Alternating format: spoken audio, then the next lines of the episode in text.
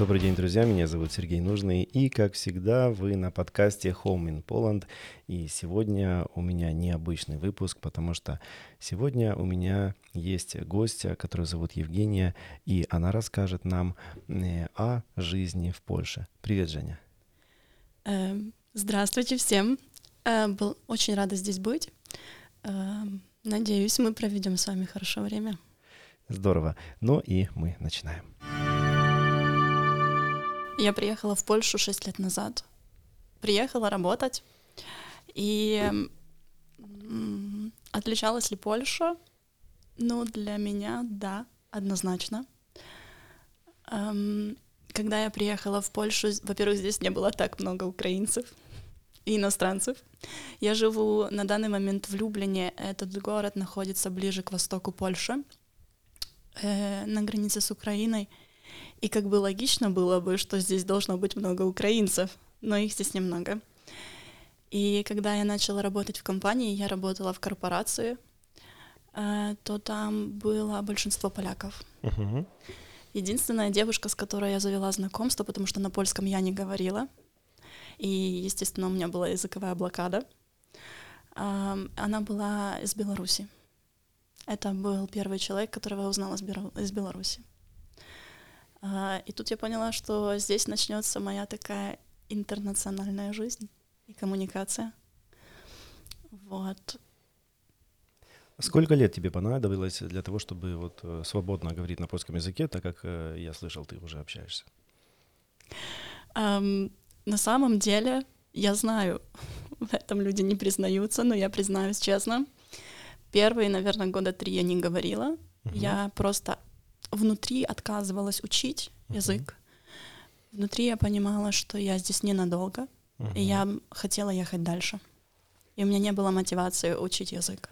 Это, кстати, очень популярная тема, и я думаю, сейчас многие из наших э, слушателей, и особенно даже слушательниц, потому что я слышал такое мнение от некоторых моих даже знакомых, у которых вот как ты четко выразилась, да, четко подчеркнула, э, что есть такое отторжение, такое нежелание. Они думают, что это все ненадолго, но это ненадолго уже складываются в года.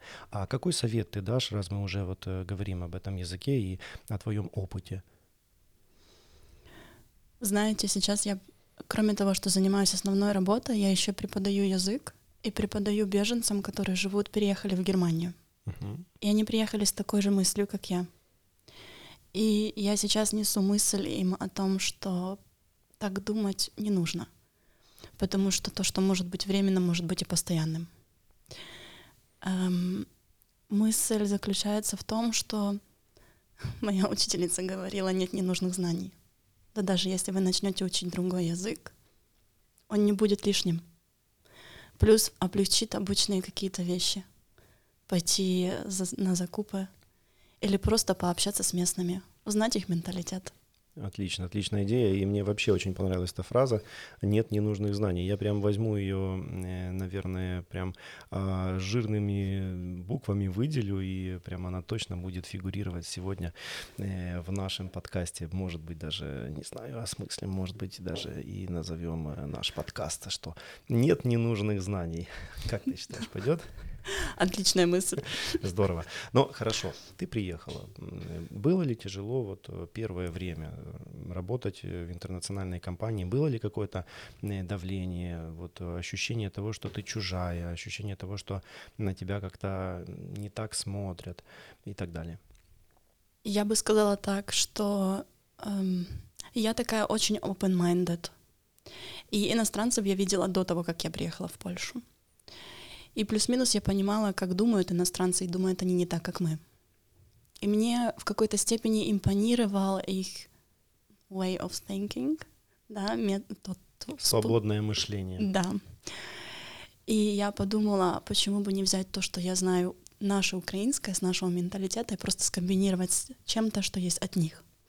Поэтому, когда я приехала, даже если что-то было такое в мою сторону, я была открыта к переменам потому что, как мы там говорим, в чужой костел со своими правилами не приходят.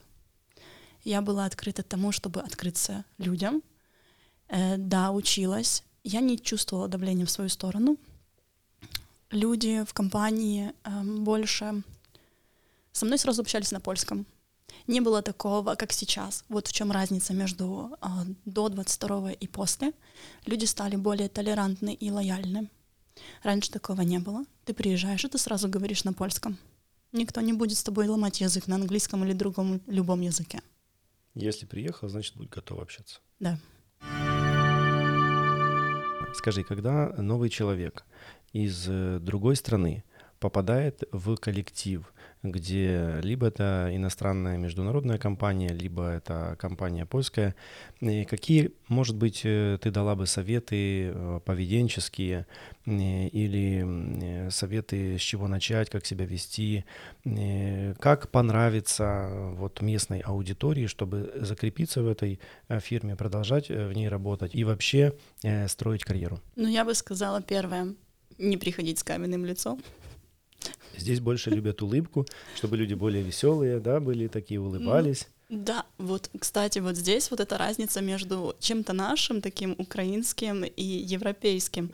Мы более серьезные. Вообще серьезные. Я не понимаю этой серьезности порой. Здесь люди больше улыбаются, больше радуются обычным мелочам. Ну, может, потому что у нас такая жизнь у нас немножко построена по-другому, более сложно. Поэтому все такие грустные то в Европе я не могу сказать, что они бегают и улыбаются, например, как немцы. Немцы это совсем другое там. Но это что-то среднее между украинцами и немцами. Вот так вот. Поэтому первое немножечко поменять эм, свое мышление и прийти, когда заходишь в новый, в новую фирму к новым людям, быть вот как снова открытым, более улыбчивым, приветливым, эм, и первое, что я делала, я заводила знакомства. Вот люди сидят справа, слева, в кухне, в реструме, неважно, где они сидят. Я не ждала, пока люди заведут со мной разговор. Я сама заводила его. Спрашивала про разные мелочи, откуда ты, а чем ты занимаешься, как долго и так далее. То есть показать, что ты открыт, открыт людям и открыт этому миру, и ты готов на контакт. Потому что Никто не знает, с каким настроением ты приехал в этот город, в эту страну. Хочешь ли ты искать эти контакты или нет? Никто этого не знает. А вдруг ты приехал, ты закрытый интроверт, и люди к тебе просто не подходят даже на пять метров ближе. Поэтому покажи, что ты, ты просто открыт. И сделай ты первый шаг. Начни с себя. Я бы сказала так. Я прямо вот сейчас аж даже задумался, извините меня за такие мои тоже чувства, потому что, ну, Женя прям доходчиво об этом рассказывает. А, но вернемся к нашей теме, э, к нашей разговоре, потому что Женя прям меня загипнотизировала сейчас э, в процессе нашего общения. Я э, Напомню всем, кто нас слушает, что э, наш подкаст Home in Poland, э, если вы его слушаете где-нибудь на стриминговом сервисе или же, может быть, э, слушаете его через YouTube, он э, приурочен недвижимости и жизни в Польше. И я вот э, задам следующий вопрос, связанный э, с жильем. Скажи, э, когда ты приехала, была ли та проблема, которую мы наблюдаем сейчас, что иностранцам и особенно украинцам, я буду говорить об этом прямо, я думаю, ты это сейчас подтвердишь, а, просто перестали сдавать жилье. Не хотят и э, просто часто мы слышим отказы. И если вот кто-то нас слушает и тоже это может подтвердить, напишите, пожалуйста, об этом в комментариях, были ли у вас такие случаи. Ну, а от тебя, Женя, я попрошу э, сделать небольшую такую ремарку, комментарий на эту тему. Эм, правду говоришь, что есть разница до и после. Э, когда я приехала до, но выбор был большой. Это я ходила, выбирала квартиры. То есть люди эм, были, их целью было сдать мне квартиру, а я просто ходила и выбирала. У меня на руках было пять предложений, и я думала, а в каком же районе я хочу жить? А как мне нравится вид из окна или нет? То потом, когда наступила война, э, я забрала по максимуму всех своих родственников и родных, кого могла, кто хотел. И ко мне в город приехала моя можно сказать, крестная, крестная моего брата. И когда я помогала ей искать жилье, то мы встретились как раз-таки на живую вот с этим моментом, что мы открываем там OLX или какую-то ну, другую э, аппликацию, ищем жилье, а там просто пишет мелким шрифтом внизу, не сдаем украинцам. И потом я все равно звоню, все равно настойчиво спрашиваю, объясняю ситуацию, что я готова оплачивать даже за нее это жилье первые полгода, пока она не станет на ноги. Нет, никого это не интересует. При том, что я готова показать свои документы, что у меня я здесь уже на сталом побыте и так далее, и какой мой доход. Нет, не волнует никого. Была такая ситуация, мы пересмотрели много, мы перезвонили много, это длилось два месяца вся история, пока мы не нашли, не нашли квартиру, а нашли комнату. Ну и она такая была женщина, которая сдавала э, по комнате свой дом для интернациональных людей. То есть она была такая более открытая к таким вещам. У нее был другой ход мышления просто. Ну, к сожалению, эта проблема существует, и я, работая э, с недвижимостью, могу это подтвердить, и не просто так спрашиваю, чтобы рассказать вам э, о, о том, что такое есть, что ситуация очень поменялась. Э, был большой всплеск сразу после войны, когда давали все и всем, а потом резко было обратное отношение, когда перестали вообще предоставлять жилье на сегодняшний день э, иностранцам. И тут я, наверное, не буду говорить конкретно украинцам, а в принципе иностранцам э, поляки стали неохотно сдавать свое жилье. Я даже сталкивался с проблемами, что не все даже хотят продавать, потому что мы еще занимаемся продажей. Э, и некоторые считают, они убеждены таким образом, что если они продадут свою квартиру иностранцам, таким образом они продают свою страну. Они хотят, чтобы в их квартире, особенно если это квартира после э, каких-то родственников, может быть после мамы, дедушки, бабушки, на которые они тяжело в свое время еще Э, в конце там 70-х, э, 80-х. В, в те времена Польша была достаточно бедной страной, а, тяжело работали, тяжело зарабатывали, и сейчас в этой квартире будет жить какой-то иностранец, тем более, который на почве некоторых политических событий еще и вызывает э, некое, не будем вдаваться в подробности, такое, такой холодок. А, то тогда, да, бывают такие моменты, и без агентства такую квартиру купить иногда невозможно, потому что хозяин до последнего, если он знает, что покупатель будет иностранец, не хочет. Ну, а через агентство, конечно, он этого не знает э, до последнего момента, и тут у него уже иногда нет выбора. Но это такое немножко отвлечение на тему о недвижимости, потому что все-таки наш канал с этим связан. А, ну а, э, Женя, расскажи, пожалуйста, какую-то историю из жизни в Польше. Может быть, э, у тебя были какие-то приключения. Может быть, ты хотела бы поделиться с нами какими-то интересными наблюдениями, э, советами и так далее. Может быть, это не будет открытием, но для людей, которые живут ну, в своей стране, потому что мы с таким не сталкиваемся, первый раз для меня было, когда я меняла вторую квартиру, в какой-то момент ко мне пришло официальное письмо на почту со штампом и с марочками, со всем. И я открываю его и понимаю, что там эм, от моих соседей как бы как жалоба официально оформленная. И там перечень того, что есть не так. Э, двигаю мебель, но это было среди дня, на секундочку, один раз за два года. Э, что якобы я смотрю по ночам телевизор. Я жила с соседкой, я не могу громко смотреть телевизор, потому что все спят. И так далее. И там был список достаточно большой. И когда первый раз это все произошло, ну, мне было непонятно такое поведение, потому что у нас такого нет. А во-вторых, мне было когда ты иностранец, и ты живешь не в своей квартире, не в своем жилье, ну, конечно, тебе страшно, что тебя выселят, и куда ты пойдешь. Поэтому дрожащей рукой, протянув письмо своему властителю, он посмотрел, помолчал, понял и сказал, все нормально, живи дальше. Мне очень повезло с ним.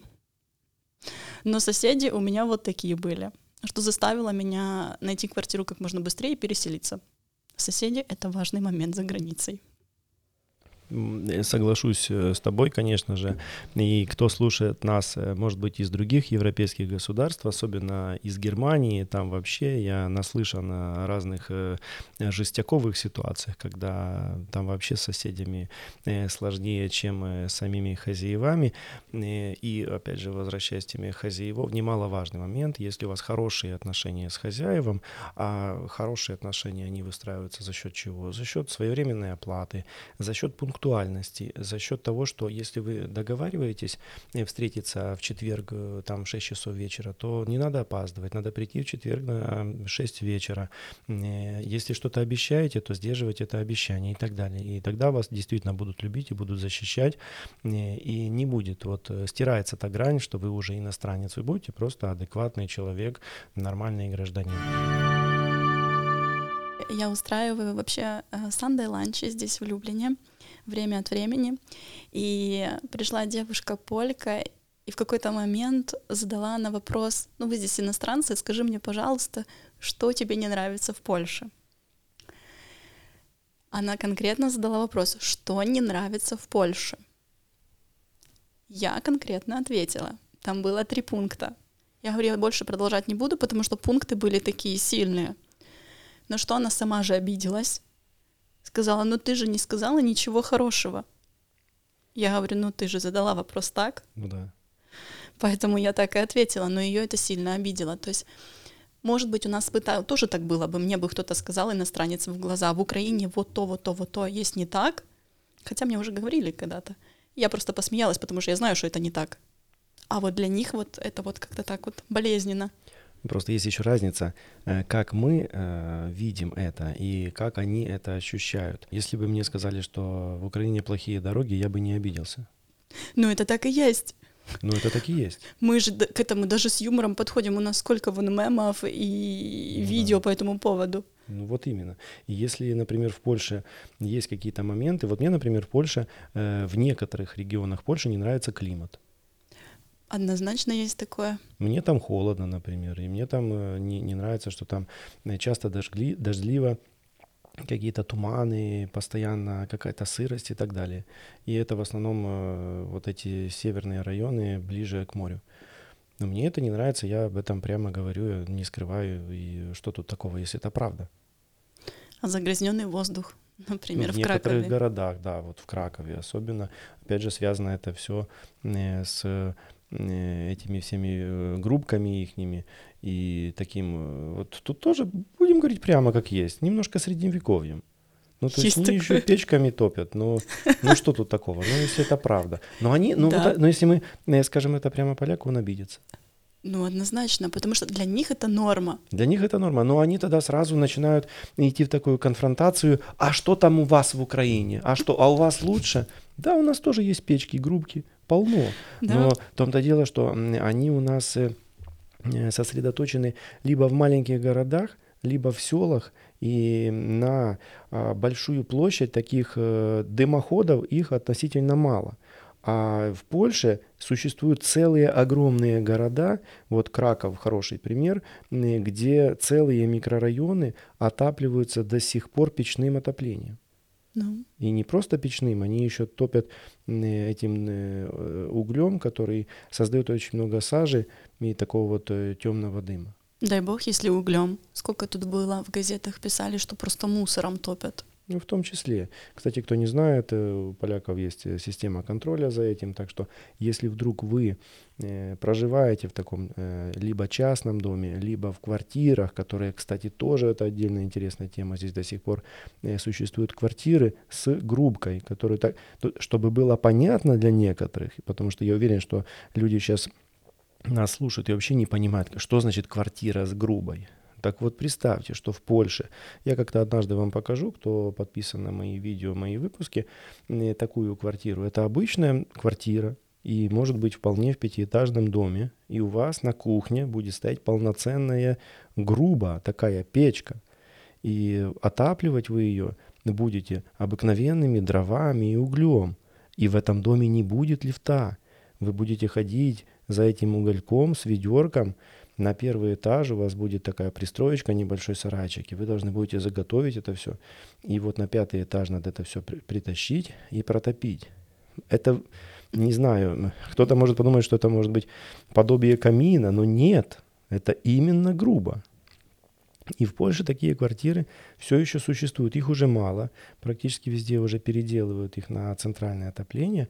Но, например, э, в Украине я таких не видел в принципе, но я знаю, что есть э, двухэтажные дома в Украине, такие государственные дома, которые люди пополучали в конце, там, не знаю, 50-х, наверное, 60-х годов, то там тоже есть такая вот печка, и тоже они топились таким печным отоплением. Но здесь это было повсеместно. Но помимо этого здесь строятся или строились более современные дома, где отопление тоже было печное. Так вот, я в самом начале моего повествования сказал, что э, кто проживает в таком доме и отапливает свой дом э, таким вот образом, что у поляков существует система контроля за этим. Так вот, как раз хочу об этом сказать, что это за контроль и что это за система. У них есть специальные дроны, которыми они взлетают над вашим домом, приземляются, ну или зависают над вашим дымоходом. У этих дронов есть специальные датчики, которые анализируют дым, что из него выходит, какое содержание каких веществ, что вы сжигаете. И если там будет зафиксировано, что сжигаются какие-то э, отходы, мусор, пластик э, и, и так далее, запрещенное что-то, что создает загрязнение воздуха, то поверьте, вас ждет такой штраф, что вы будете не рады, что вообще сжигали этот мусор. Это такое небольшое предупреждение. Кто об этом не знал, э, возьмите себе на заметочку. Ну а кто знает такого друга, знакомого или соседа, кто занимается такими вещами, передайте ему устно, а еще лучше поделитесь ссылочкой на этот подкаст, пусть он послушает и имеет в виду. Ну, на самом деле, правда, про эти дроны и так далее. Для меня тоже это было новинкой, не знала об этом. Ну, приезжаешь уже, открываешь глаза на какие-то вещи. А, скажи, а что здесь э, тебе понравилось такого, э, что ты считаешь, что следовало было бы внедрить вот э, в Украине, например? Дороги ровные, однозначно. Но это, я не считаю, что это на, надо внедрить. Это стандарт, к которому Украина просто еще не пришла. Это норма. Это просто норма. Ну, это норма Мы не можем да. говорить, что надо внедрить норму. Правильно? Ну, знаешь, если, мне кажется, если это касается Украины, норма, которая для всех людей норма, для Украины это какой-то шаг просто в космос. Потому что мы все знаем почему. Ну, надо менять свое мышление. Э, вот э, ты вот давала советы по поводу а, э, мышления на работе после приезда в Польшу. И то же самое нужно менять мышление для нашего общества. А, что наше общество не должно радоваться норме, потому что очень э, часто мы встречаемся с тем, что э, политики очень, очень часто преподносят у нас норму как э, что-то такое, к чему они достигли и что они принесли за период своего правления. Как ноу-хау какой-то. Как ноу-хау какой-то, да. Открыли ну. какой-то парк, постригли газоны, не знаю, повкручивали лампочки, все, вот там, не знаю, ленточку режут, по телевидению показывают. Да. А это просто норма, это просто стандарт, это просто ноль. А чтобы э, выйти выше этого нуля, надо, наверное, в этом уже отремонтированном парке еще поставить э, какие-то фонтаны, может быть, там, э, я не знаю, э, что еще, лавочки с э, зарядками для телефонов, может быть, там э, подогревающиеся еще сидушки какие-то, может быть, э, какие-то интерактивные игровые площадки, где дети могут не только с горочки железной спускаться, да, как у нас э, советские железные площадки, но сейчас уже ситуация меняется, а чтобы там это было еще немножко вот э, с таким э, размахом на развитие. Э, об этом можно говорить очень долго. Я помню одну историю, когда один, опять-таки, а, какой-то депутат, я уже не назову фамилию, потому что просто забыл, давно это было, он в своем городе, из которого он просто происходит, он там родился, он приехал туда и отремонтировал парк. Вот сейчас как раз про парк вспомнили, про парк вам и рассказываю. И сделал там все. Но город не хотел брать его на баланс, потому что, чтобы взять его на баланс, это надо было э, выделить туда э, дворника, уборщика, который бы это все ремонтировал. А у них не было на это средств. У города не было на это средств. И сам этот э, депутат, мелкий депутат там какого-то района всего-навсего, давал интервью и высказывался, что как же так, я за свои средства, за средства там, моих э, бизнес-партнеров, э, спонсоров отремонтировал этот парк, а город даже не хочет взять готовое. Вот как это так? и мы говорим о какой-то норме. Будем надеяться, что ситуация будет меняться. Сейчас вот э, ложат тротуарную плитку, да, дороги, стадионы. Э, скажи, это изменение или это шаг, два, шаг вперед, два назад? Но ты правду говоришь, что у нас это освещается, как будто НЛО приземлилось на Землю. Вот, вот так вот. Тут положили, и никто даже не знает об этом. Проходишь, думаешь, о, новая плиточка. Все. Я здесь вообще э, по поводу плиточки, сейчас, может быть, мало кто обращает на это внимание, но сейчас расскажу, и вы поймете о чем. А, здесь, если мы едем по внутренней дороге, дорога, которая обозначена а, знаком а, внимания дети или вот двор, да, то здесь дорога выложена тротуарной плиткой. Когда по ней едешь э, на машине, то машина, она так чуть-чуть вибрирует, э, гудит тогда, когда по этой плиточке едешь. И как-то по этой плитке автоматически не хочется разгоняться. Как-то ты чувствуешь, что ты едешь по тротуару. Такое ощущение моральное, такое психологическое, что ты как-то едешь по тротуару и, да, то есть тут даже вот дороги, где в принципе мог бы быть лежать асфальт, там лежит плитка. Для меня это уже диковинка. Э, вот. Ну, а, в общем, ладно, что мы говорим? Мы сейчас переходим как-то из нашего подкаста э, об общении в какую-то классическую такую атмосферу украинцев, которые собрались и жалуются на жизнь. Нет, ладно, я могу сказать что-то такое. Прям вот если мы вернемся к теме того, что надо бы привнести э, к нам из Европы. Вот мы говорили про парки. Мне очень нравится тенденция того, что во-первых, если выводят собак, кошек, за ними убирают, это надо бы нам вести. И за счет того, что убирают за собаками, кошками, там э, такой ухоженный газон, что люди спокойно могут прийти в парк, это, и это является нормой, прийти со своим ковриком, да даже если без коврика, в парк, постелить пакет из бедронки под попу и сидеть себе наслаждаться природой. И это есть нормально. Здесь в Люблине есть замок, и э, когда идешь с замка вниз, такая большая лестница, люди спокойно сидят на этой лестнице, едят себе ланч. И для меня тоже это есть нормой уже. А у нас ты сядешь где-то там на бордюре. Не, ну у нас тоже можно, давай так, я буду чуть-чуть э, все-таки защищать э, позицию Украины, потому что так. Э, ты тут в Польше давно живешь, и тебе ты уже очень сильно европеизировалась. А я представляю интересы нашего слушателя. Я не хочу, чтобы они сейчас э, у них возникло ощущение, что вот как-то мы жалуемся. Нет, ни в коем случае, ребята. Нет. В Украине тоже есть хорошие парки, э, тоже можно посидеть и так далее. А проблема испражнений животных, к сожалению, она присутствует. Но э, тут вот стоит отметить один важный момент. Дело в том, что Э, и это важно, это важно. Да, культура, конечно, хромает, но в Польше нету бездомных животных. Ну, Я тоже. общался в Киеве с собачниками, и они говорят, а некоторые мне даже фотографии показывали. Говорит, вот смотри, вот бежит бездомная собака. Э, наложила просто гору и побежала дальше. Я иду, говорит, после нее с собакой, меня дед какой-то с палкой догоняет, говорит, убирай. Говорит, это не моя собака, я прям на видео сам снимал ради прикола. Вот. А в Польше понятия бездомных животных нету. Опять же, работает служба, которая отслеживает этот момент. И второй момент, э, если а, вы заводите здесь животное, оно зарегистрировано, у него есть документы, и если мы, например, а, увидим какое-то нарушение, то есть кого привлекать к ответственности этот человек, он, э, его можно найти, его можно определить, и за это есть соответствующие штрафы, работает исполнительная служба. Э, в том же время работает э, полиция совсем по-другому, она просто реагирует.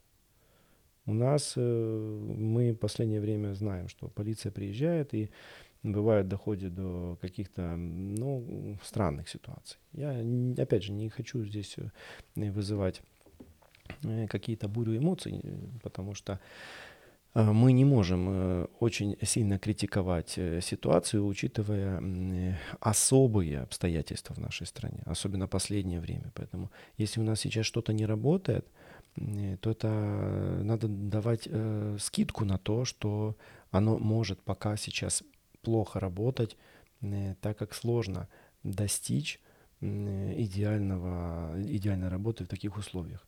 А, тут даже, может быть, можно похвалить, что даже благодаря таким условиям оно хоть как-то работает. И это тоже немаловажно.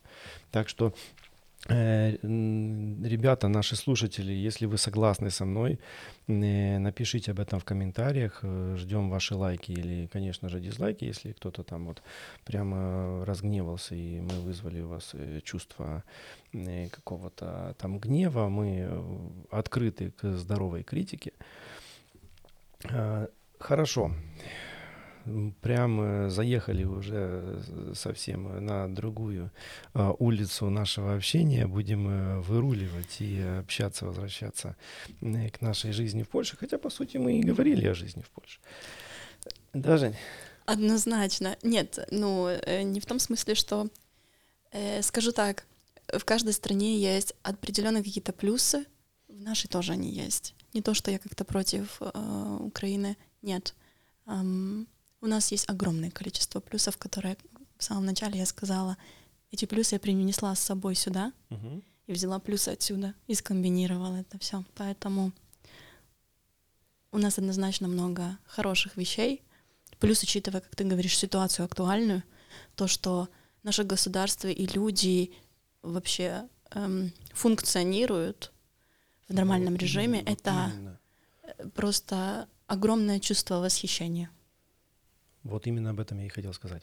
А, Жень, э, среди наших слушателей я уверен, э, что есть те, которые э, пока еще находятся за границей. И здесь не обязательно в Украине, нас слушают и из других стран.